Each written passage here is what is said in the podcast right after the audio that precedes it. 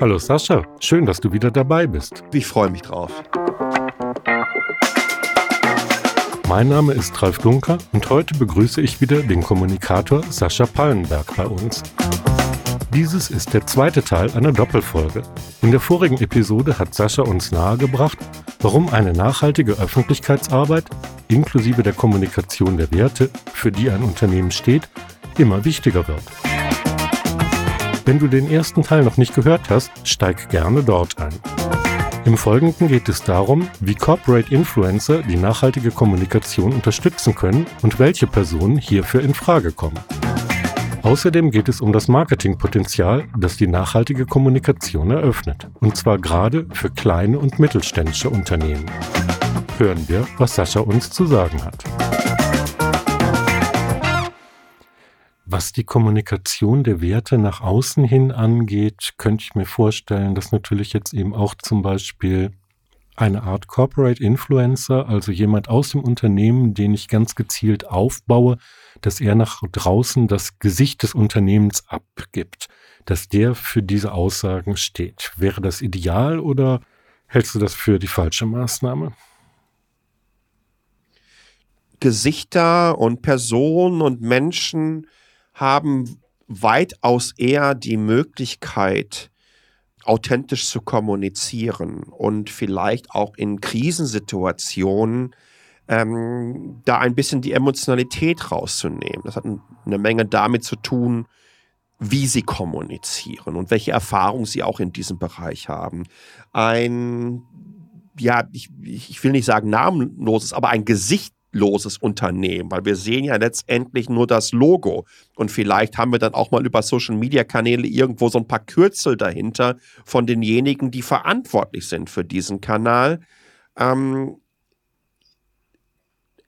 meiner Erfahrung nach haben Unternehmen dort, wenn sie nicht die Möglichkeit haben, extrem schnell zu reagieren und in einer selbstreflektierenden Art und Weise, also ich meine eine Krisenkommunikation jetzt, mhm. in einer selbstreflektierenden und ehrlichen Art und Weise, die auch so ankommt, ist es zum größten Teil sogar ein Nachteil. Das klassische Öl ins Feuer gießen man wird dann gespielt. Und ich glaube, dass, dass Persönlichkeiten da weitaus größere Chancen haben, hier authentisch zu kommunizieren, Druck wegzunehmen, ähm, diese Emotionen auch auf sich selber, wenn sie dann auch entsprechend gefestigt und stark genug dafür sind, zu leiten und das vom Unternehmen wegzuholen. Ich bin ein großer Freund dessen, Menschen aus der Marke, aus dem Unternehmen heraus äh, aufzubauen für, für solche Momente. Man kann natürlich sagen, Markenbotschafter gibt es immer schon, ja, aber das sind ja die klassischen irgendwelche Celebrities, die bezahlt werden. Ich glaube, äh, Franz Beckenbauer war damals der allererste mit dieser, mit, mit der Knorr-Tütensuppe äh, in den 60er Jahren oder so. Ähm, wo man sagen könnte, okay, das ist zum allerersten Mal so eine Art von Werbegesicht, Markenbotschafter, vielleicht sogar auch Influencer. Ähm, im, Im Unternehmenskontext ähm, sehe ich das aber ein bisschen anders, weil das sind ja meistens Menschen, die über viele, viele Jahre in diesem Unternehmen sind, die sich auch bewusst für dieses Unternehmen entschieden haben, die auch viel Herzblut da reinstecken. Je mehr diese so viel beschworene Authentizität gegeben ist, und die sehe ich zum Beispiel im Influencer-Bereich, und damit meine ich jetzt nicht die Corporate Influencer, die sehe ich im Influencer-Bereich einfach null. Mhm. Ja, also ja. ich, ich kenne keine authentischen Influencer. Das ist für mich der gleiche Bullshit, wie als wenn äh, Franz Beckenbauer in den 60er Jahren sagt, die Knorrgemüsesuppe schmeckt mir am besten, in den 70er Jahren sagt, ich finde die von Maggi geil und in den 80er Jahren sagt jetzt nämlich die von Wiesenhof. Ja, ähm, also das ist ja äh, der größte Hohn, das in den Kontext der Authentizität zu packen, was aber vor allen Dingen natürlich von den Menschen getrieben wird, die damit Geld verdienen. Ähm, mhm. Ich rate generell Unternehmen ab, die nachhaltiges Marketing und nachhaltige Kommunikation betreiben, so kurze 800 Kilo Gorilla-Kampagnen zu fahren. Was ich damit meine, ist kurz, knallhart Budget auf etwas packen, wir trommeln mal richtig laut los für zwei Tage und sich dann wieder zu verabschieden. Mhm. Ne? Das ist so diese, das ist Never Come Back Marketing. Und ähm, das kann kurz helfen. Das kann übrigens auch in verschiedenen Branchen funktioniert das übrigens auch, ja. Also wo so Abverkäufe gestartet werden müssen für irgendwelche Produkte. Das kann helfen. Nachhaltig ist das nicht. Es gibt tolle Menschen da draußen, die zum Teil auch Influencer sind, deren Hauptjob es aber nicht ist, Influencer zu sein. Ja? Es mhm. gibt wahnsinnig viele Models da draußen, die sind auch Models, wenn es Instagram nicht mehr gibt. Aber 99 Prozent von den Models auf Instagram, die sind nicht mehr Models, wenn es Instagram nicht mehr gibt. Das ist ein riesengroßer Unterschied. Mhm. das ist ein riesen, riesengroßer Unterschied. Und deswegen, also bitte nicht falsch verstehen. Es gibt ganz, ganz tolle Influencer, die zum Teil auch über viele Jahre äh, Markenkooperationen haben. Zum Beispiel so eine Schauspielerin wie die Joyce Ilk fällt mit der ein, mhm. die mit Samsung ähm, stark zusammenarbeitet. Oder ein Model wie äh, äh, Marie von den Benken, die mit Volvo etc. pp. lange Kampagnen fährt. Und das ist authentisch. Ja, mhm. ähm, die ziehen das durch, das ist nicht deren Hauptjob, die müssen sich da nicht verdrehen, das finde ich klasse. Und das sind dann übrigens auch so kleine Blaupausen, wo man sich rein strategisch auch für ähm, Corporate Influencer äh, Programme ein bisschen was abschauen kann. Mhm. Äh, ich glaube, dass es ganz, ganz wichtig ist, immer mittel- und langfristige Strategien zu haben und sich nicht von kurzfristigen Erfolgen blenden zu lassen. Den Gartner Hype Cycle kennt jeder. Wie schwer es aber ist, eine Performance die kurz vorm Drehzahlbegrenzer hängt, ja, also wirklich, es geht fast nicht mehr, da oben zu halten, dann trennt sich wirklich die Spreu vom Weizen. Mhm. Und äh, das ist alles möglich, aber man muss diesen Menschen die Zeit, das Vertrauen und Wertschätzung entgegenbringen, dass sie wissen, dass sich so etwas mittel- und langfristig vor allen Dingen auszahlt. Das heißt aber auch, dass dann schlussendlich insbesondere Personen, die eben wirklich eine lange Unternehmenszugehörigkeit beziehungsweise eine sehr intensive Unternehmenszugehörigkeit haben, prädestiniert sind, aber es muss nicht unbedingt jemand aus der Chefetage sein, oder? Nein, überhaupt nicht. Ich, es kommt immer äh, darauf an. Ich glaube, hier ist einfach auch ein Mix wichtig. Es gibt für mich in der CEO-Kommunikation in Deutschland vielleicht mittlerweile eine knappe Handvoll an, an CEOs von DAX-Unternehmen oder, oder ähnlich großen Konzernen, wo ich sagen würde, ja, das finde ich ganz gut, das ist spannend, das kommt gut rüber. Und das ist, ja, das ist orchestriert, da ist ein Team dahinter, man sieht eine Strategie, aber man erkennt auch eines, dass der CEO oder ein Executive oder irgendjemand von Boards of Director oder Boards of Management das Vertrauen hat und äh, das mit sich machen lässt und da auch mhm. selber hintersteht. Das merkt man sehr, sehr schnell, ja. ob das jetzt eine platte Marketingnummer ist, die Oder fast in, ja, ja mhm. die fast in den Bereich von Strukturvertrieben hineinreichen. Das habe ich ein paar Mal mittlerweile festgestellt. Das finde ich erschreckend, dass das äh, überhaupt durchgewunken wird oder ob das etwas ist, wo jemand auch ja, Freude und Konzernkultur transportieren möchte, wo, wo die eigene Plattform, die eigene Reichweite, der eigene Personal Brand zur Verfügung gestellt wird, um anderen Kolleginnen und Kollegen, die niemals die Möglichkeit hätten, äh, vor so vielen Leuten kommunizieren zu können, mhm. ähm, denen diese Bühne zu bieten, um zu zeigen, wisst ihr was? Ich bin zwar der CEO hier, aber in dem Bereich, ja, da haben wir natürlich auch uns, entsprechend unsere Fachleute. Und eine davon ist meine Kollegin XY hier und guckt euch mal an, was die alles Tolles macht. Mhm. Und dann sieht man einfach auch, was Wertschätzung wirklich ist. Und das hat übrigens auch eine ganze Menge mit Unternehmenskultur zu tun.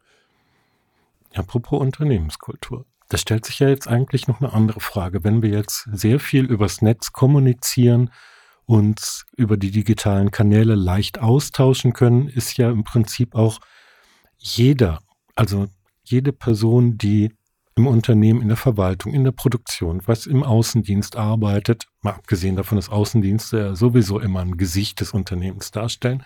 Aber jeder kommt ja sozusagen in Frage, das Unternehmen zu präsentieren, zu repräsentieren dann wäre doch eigentlich, ich sag jetzt mal, die wichtig auch dann alle Mitarbeiter dann so weit abzuholen, dass zum Beispiel eben auch ein Konsens besteht, also das, was zum Beispiel von dem CEO, den du eben genannt hast, nach außen getragen wird, dass das dann eben auch sich durchs Unternehmen durchzieht. Ist das eine Aufgabe für fürs Marketing oder für die Personalabteilung?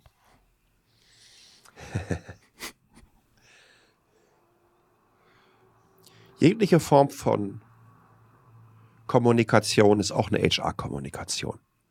Das sollte man niemals unterschätzen. In einer immer komplexeren Welt kämpfst du auf dem Markt um die neuen jungen Talente halt nicht nur in deiner Branche und Industrie.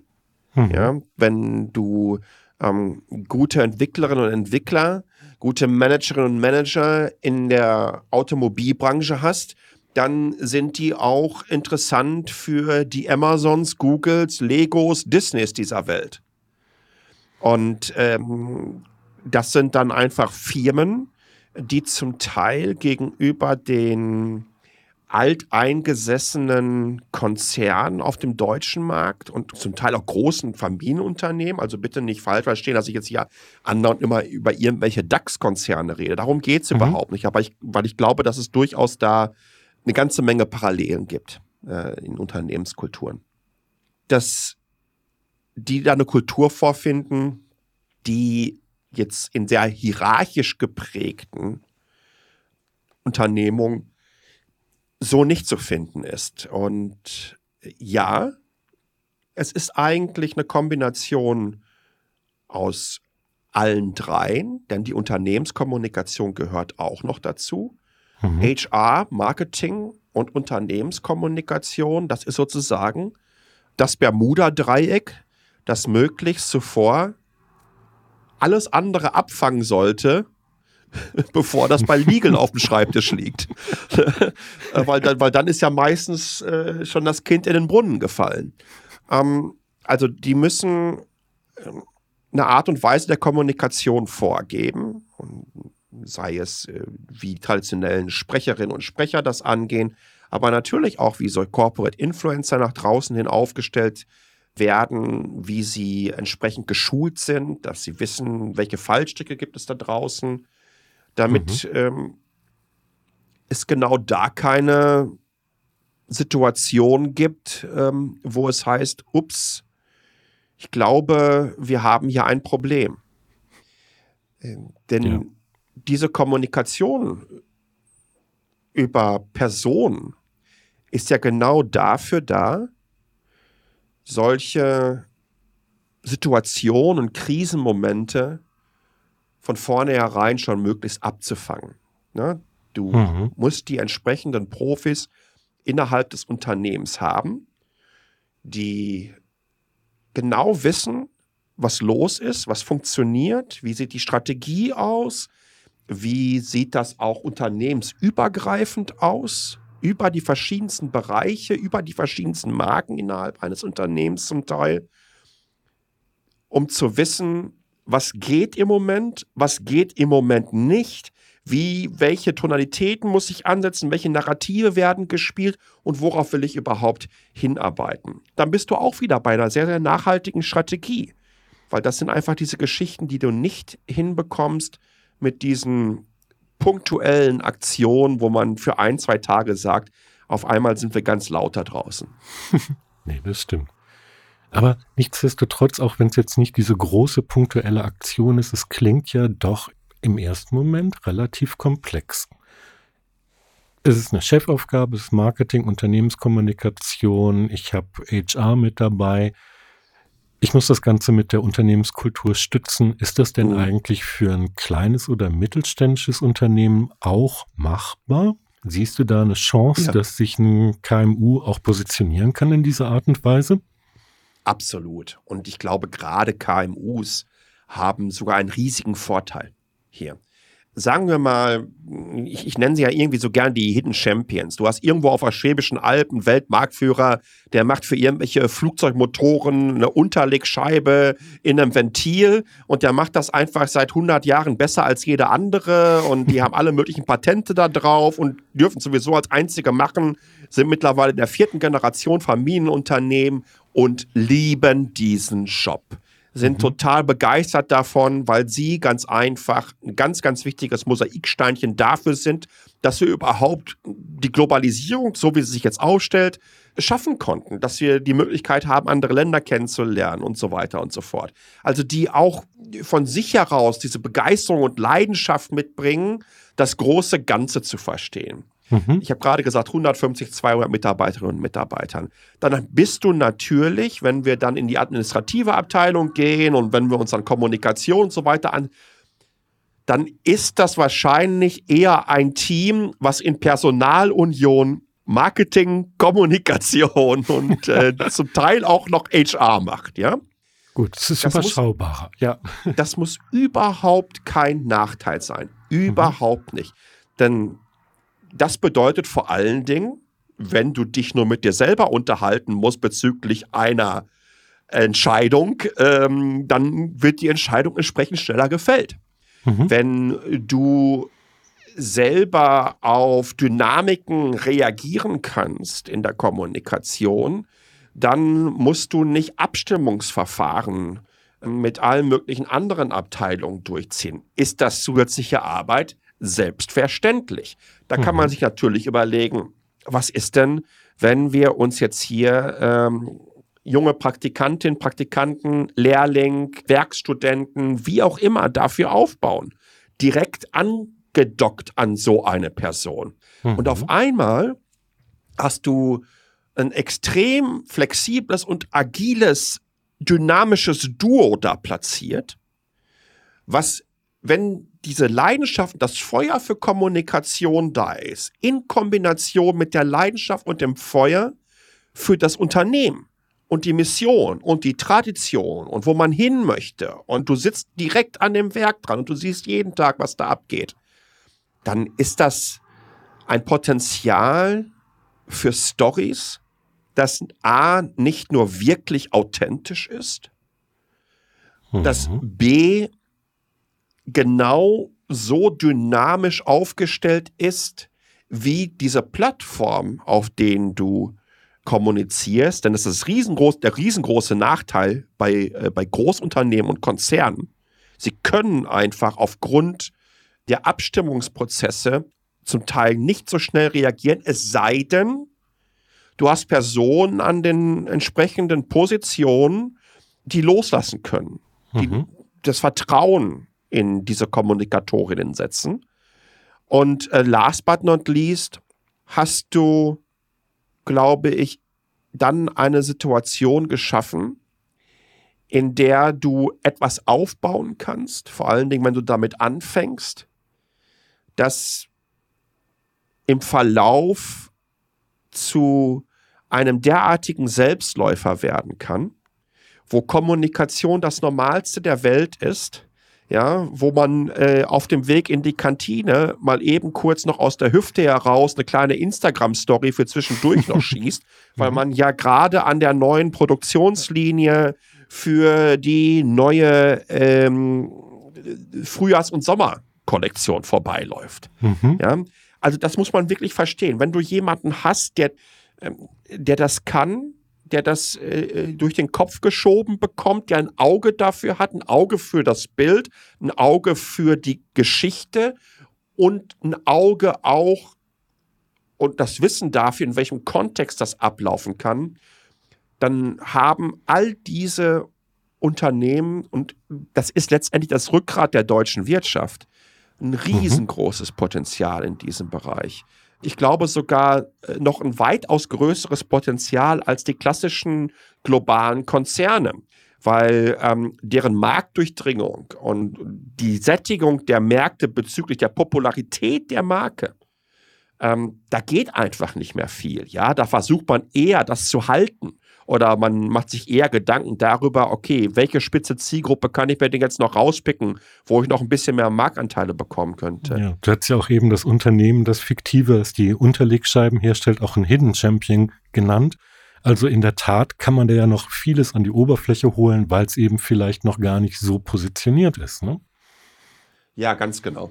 So sehe ich das Aber auch, ja. Wenn ich mir so überlege, deutscher Mittelstand, kleine, mittelgroße Mittelständler oder sowas, machen diese Kommunikation heute noch nicht. Das heißt also, wenn ich jetzt die Chance heute ergreife, habe ich auch gegenüber meinem Wettbewerb oder beziehungsweise überhaupt in diesem Unternehmensfeld kleine und mittelständische Unternehmen wahrscheinlich auch einen extrem großen Vorteil. Das ist der eine große Vorteil. Der andere große Vorteil ist natürlich ähm, die nachhaltige Transformation und wie ich potenziellen Kundinnen und Kunden und, damit meine ich nicht Endkunden, sondern auch im B2B-Bereich natürlich, gerade mhm. wenn wir über Zulieferer reden, so wie diesen fiktiven äh, Unterlegscheibenhersteller von der Schwäbischen Alb, dann kann ich natürlich dann da einen wirklichen Wettbewerbsvorteil haben. Äh, nicht nur haben, den mhm. habe ich de facto. Weil es werden alle nachziehen. Ja, das ist so zum einen äh, wird der Markt es verlangen, also die Kunden der Zukunft. Zum anderen äh, werden die Regulatoren für diese Märkte das einfordern. Also je früher ich damit anfange, je früher ich damit anfange zu kommunizieren und je früher ich vor allen Dingen dann auch, naja, also so, ein, so eine Historie, so einen Track Record habe, wo ich sagen mhm. kann, hör mal, äh, wir haben das übrigens schon 2019 angestoßen. Ja, Mhm. Und das und das und das und das haben wir damals gemacht. Das sind, hier sind unsere, ähm, und, und die Rückgänge unserer Emissionen mal sehr transparent äh, aufgelistet. Mit diesen neuen Zulieferern arbeiten wir zusammen, damit wir über die gesamte Wertschöpfungskette noch das und das und das und das einsparen können. Äh, mhm. Äh, wenn ich damit anfange, jetzt früh zu kommunizieren, und das, wie gesagt, in dieser transparenten Art und Weise mache, wie ich sie gerade beschrieben habe. Das mag für viele sich dann anhören, wie, dass das nicht professionell wäre. Ne? Mhm.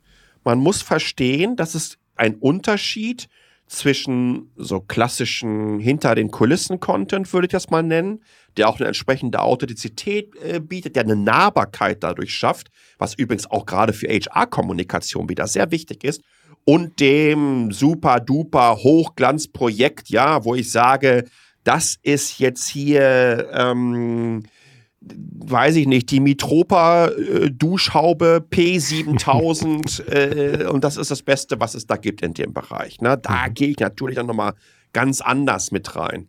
Und mir ist es einfach immer wichtig zu sagen, keine Angst davor zu haben, sich die Leute im Unternehmen zu suchen, die da auch wirklich Bock drauf haben es ist weitaus einfacher, einem guten Kommunikator, einer guten Kommunikatorin, jemand, der da ne, ein Händchen für hat, ein Auge für hat, äh, schreiben kann auch und unterhaltend dabei ist, mhm. ähm, technischen Background äh, mitzugeben, Informationen bezüglich der Inhalte, wie sind Spezifikationen etc., wie sieht unsere Zielgruppe aus, dass sie das lernen, als wenn du jemanden hast, der und das möchte ich jetzt bitte nicht falsch verstanden wissen, also diesen klassischen äh, Stereotyp des Fachidiotens, den gibt es ja nun mal.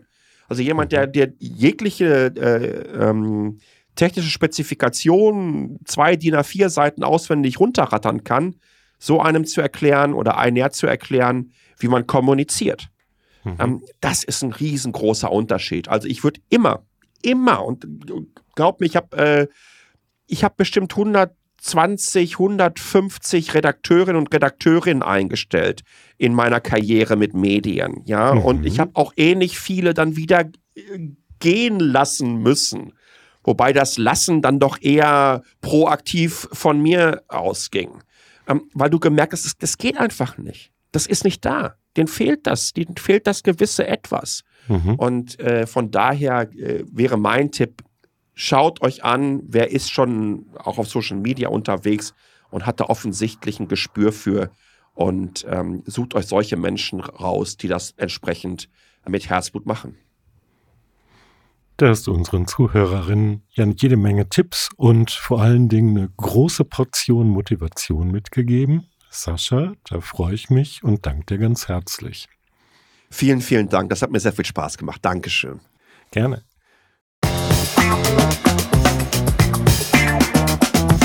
Sie hörten Carsten Relations, den Podcast von Preston Relations. Abonnieren Sie uns und verpassen Sie keine unserer Episoden rund um Medien, Marketing und Management. Weitere Infos finden Sie auch in unserem Blog unter blog.press-n-relations.de. Bis zum nächsten Mal.